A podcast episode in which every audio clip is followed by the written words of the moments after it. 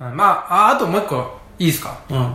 あの世界侵略の勧めっていうのがあってうんマイケル・ムーアっていう監督知ってる、はいはいはい、近藤春菜が嫌 がるやつそう、近藤春菜が似てると言われたら嫌がるやつねうん、結構アメリカ批判する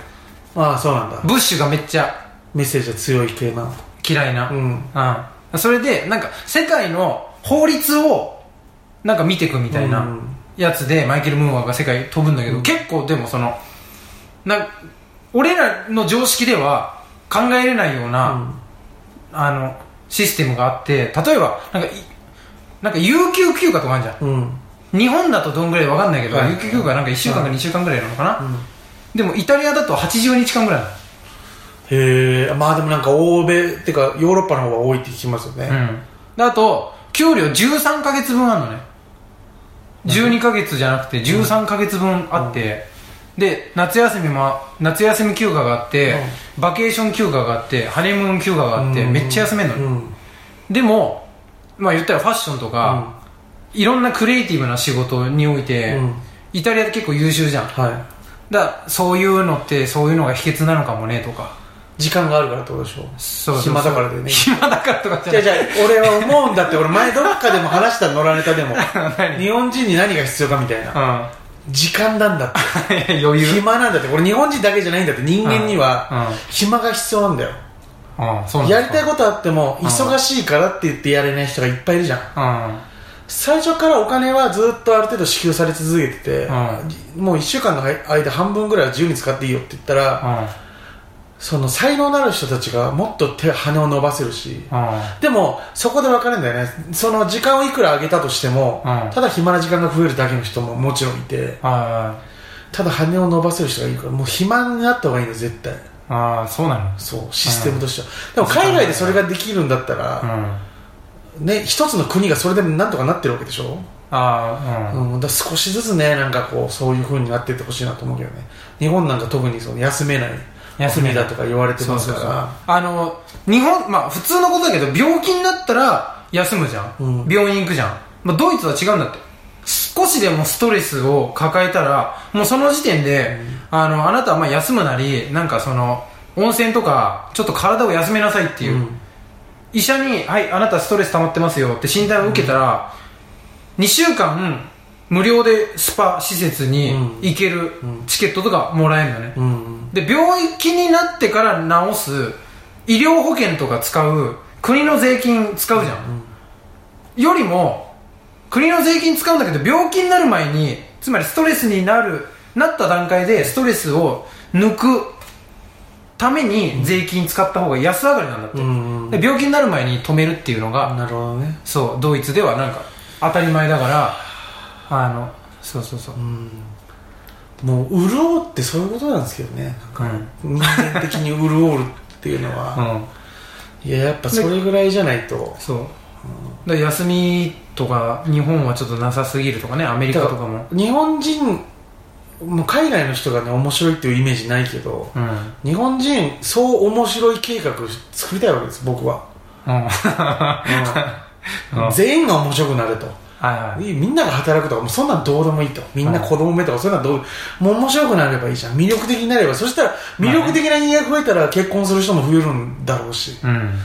わかんないけどあでもあそのそう面白い計画として、ういんや暇な方がいいのよ絶対いや、面そう白さ面白計画ってね、どんだけ暇を持て余して、どんだけ考えて、どんだけクリエイティブなことしようと思っても、発想ゼロのまま時間過ぎていくやつの方が多い から、まあねそんなもの才能でしかないあなたは面白いかもしれないけど も、なんかね、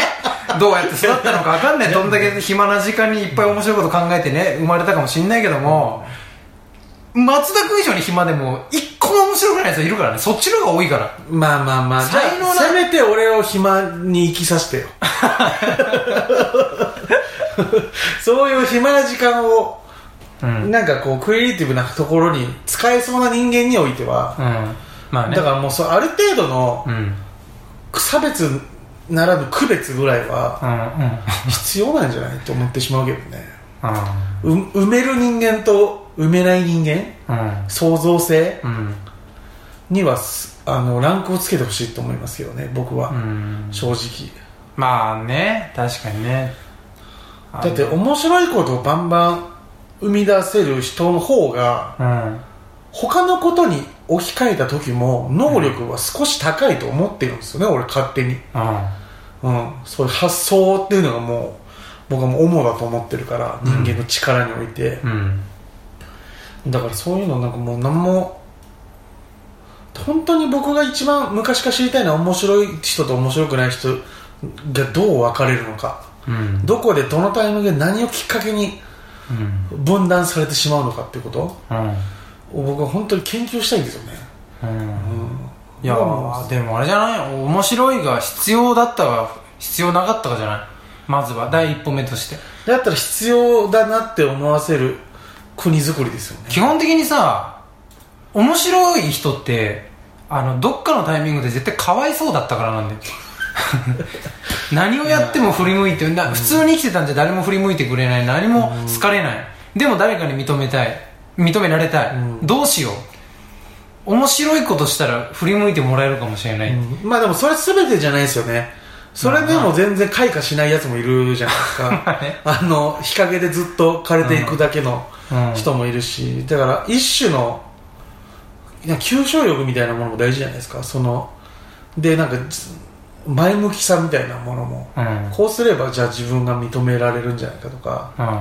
ていうのをまあでも正直僕は認められたいっていう気持ちは一切なかったですけどね学校とかでなんで面白くなったの面白くなったの何なんでしょうね全然わかんないですけどでも一つ言えるのは本当中学生までめっちゃつまんなかったです、えもう記憶に残ってますうんもう本当に鳥肌が立つぐらいつまんなかったで受けを狙ったりとかしてたすもうなかったんですそれはもうのねだからそのどういう空気とともに音吐いてただけですだから 何の意味もない音をうん立て続けてただけ、うん騒音おじさんですだから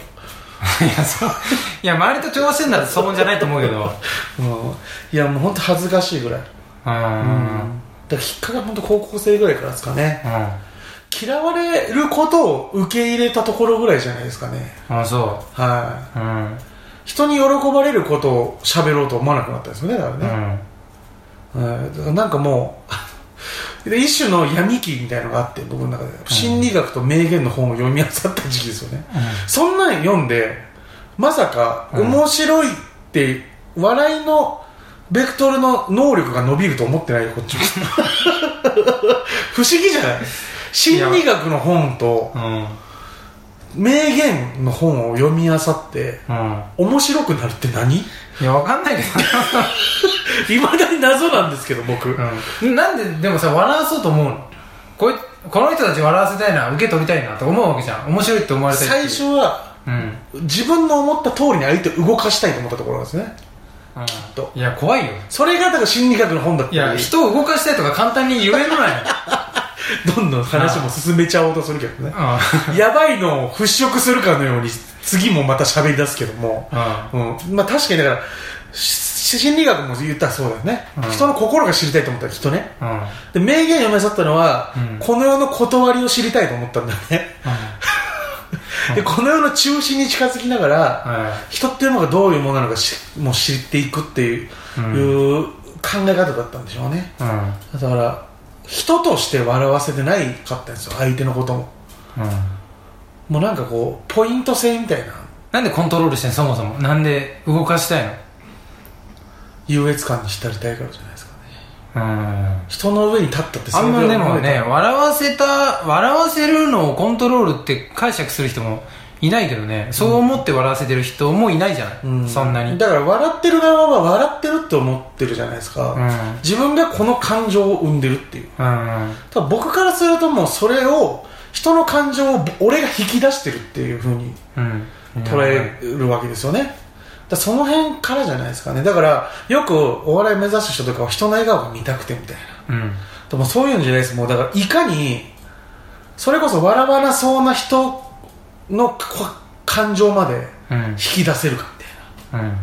怒らすのは簡単なんで、まあねはい、誰でもできるもんねだからそこに魅力はないんですよねあで悲しませるのもあうんは一番難しいじゃないですか仲良くならないといけないんですよきっとまずまあねそうだね他人に何が起ころうと悲しませられないんで、うん情をまずね与えないといけないからねそうそうそうで笑わせるって距離感がまあまああってもうんできることなんですよね、うっんてなったらその一番感情の中で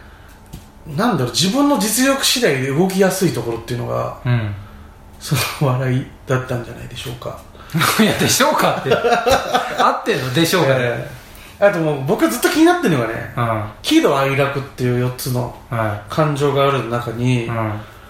う、んなんであえて喜ぶが入っててうん笑うがないのかと思った時に、うん喜怒哀楽ってうんきっと自分から発する感情で4つつけられたんですようん喜ぶって自分の感情じゃないですか、うん怒るも悲しむも楽しむも自分次第なんですよ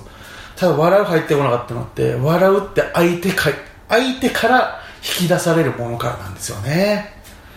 うんそうかな そうとは思わないけどな ちょっとすごいいい感じで喋れてたけど自分で作れないんですよね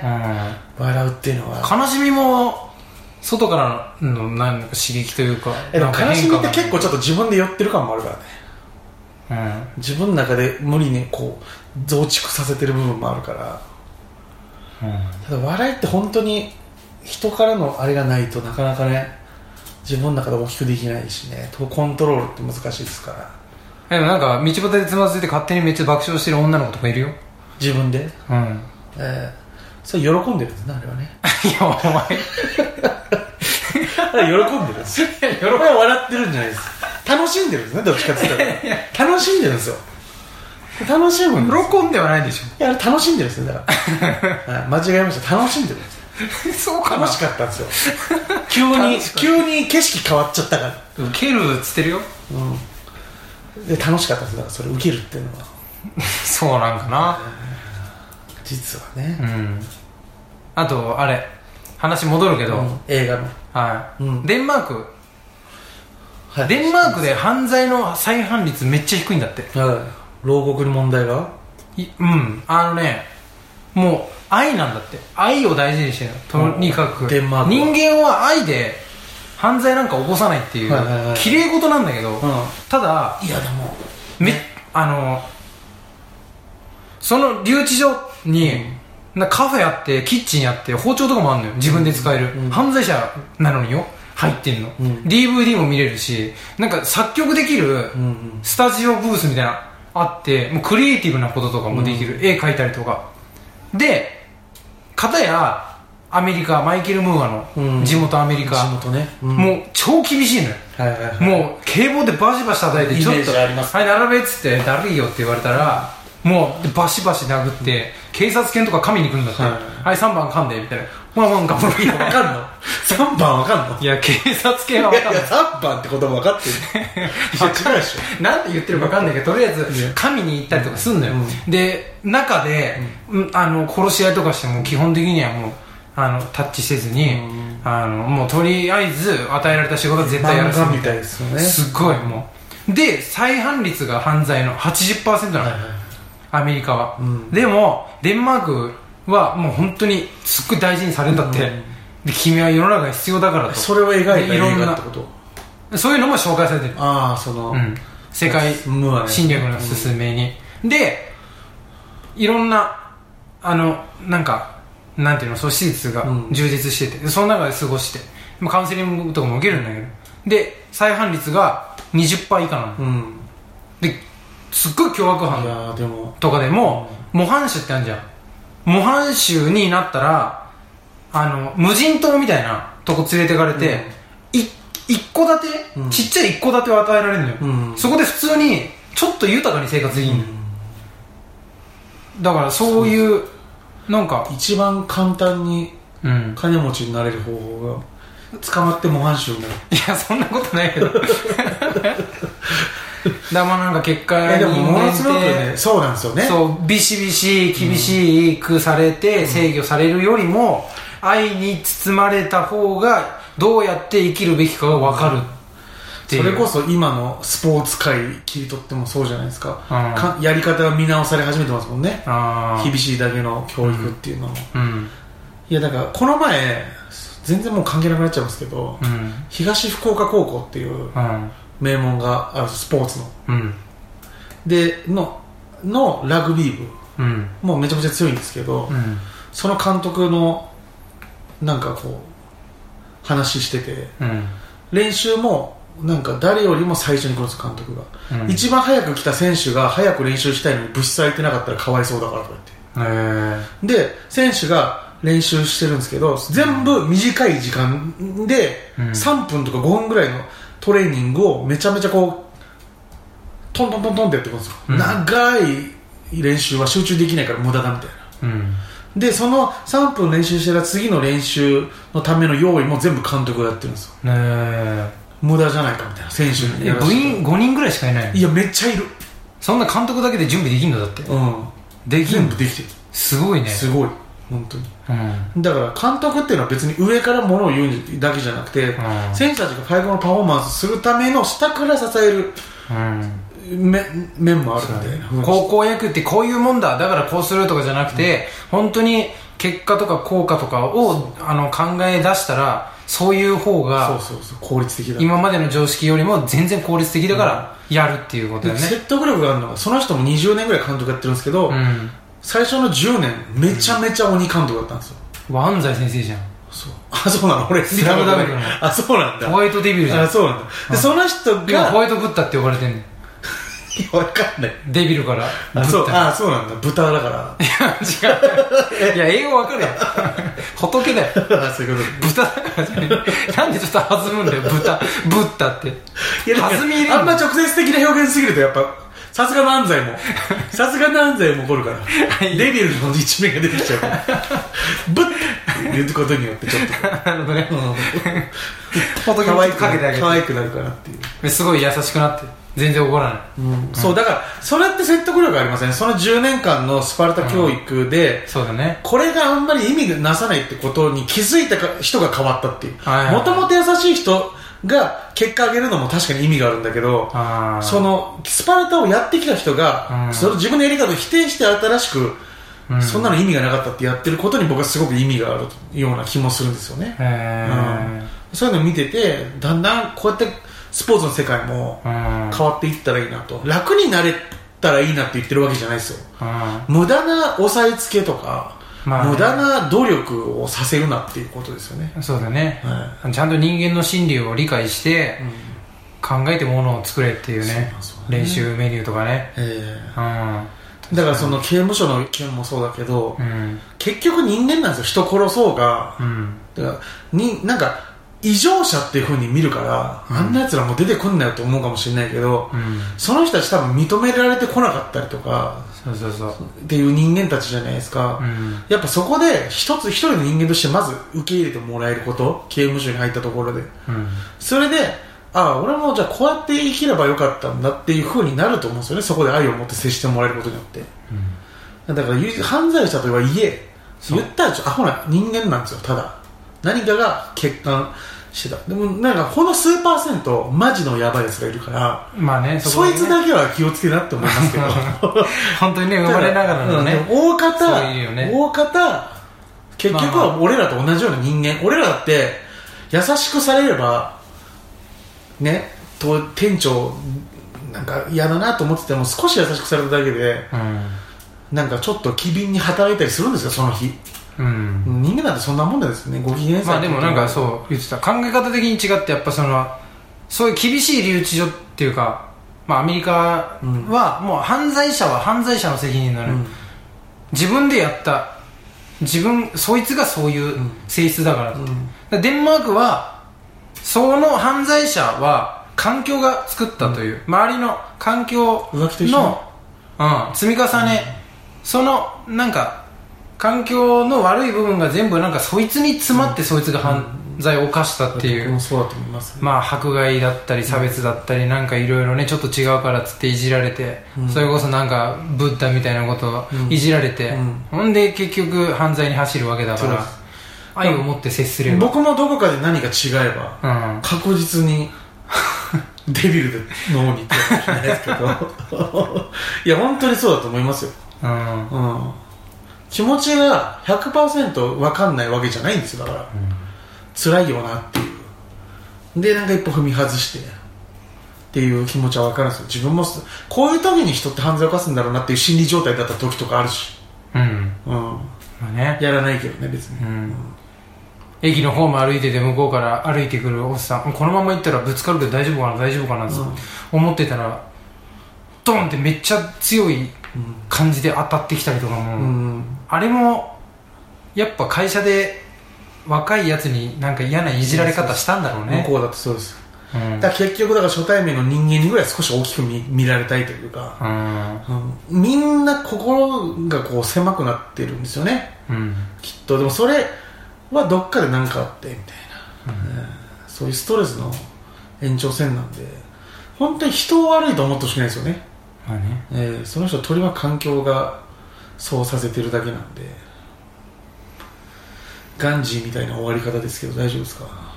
いやまあ何分ぐらい喋りましたかね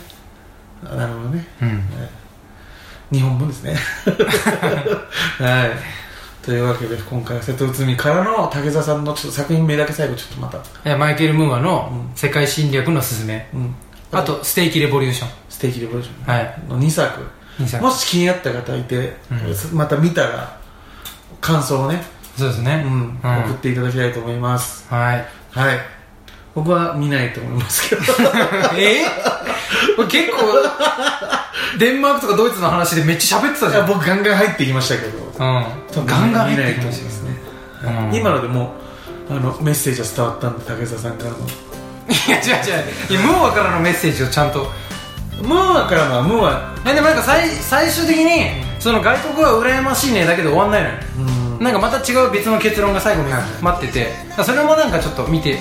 まあ興味が湧いた人はね見てほしいなって思うけどは、はいうい、だいぶ瀬戸内海とはちょっと真逆というかねん、まあね、うんフィクションとノンフィクションそうですねみたいな力入んない系と入る系ですしね、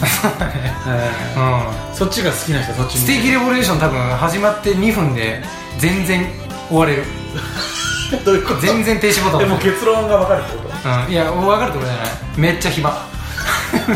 ただただ暇瀬戸内海よりじゃんじ ゃあステーキロールションはそっちで喋るけど牛ずっと23分見せられてる簡単に停止ボタン押せるからいやでも意外とそういう動画みんなんかリラックス効果あったりするからあまあでもそうなんかちょっと辛くて何も考えたくない時とかいいかもしれないそうそうそううんあということで今回はこれで終わりまりす、がとうございありまがとうございました「そう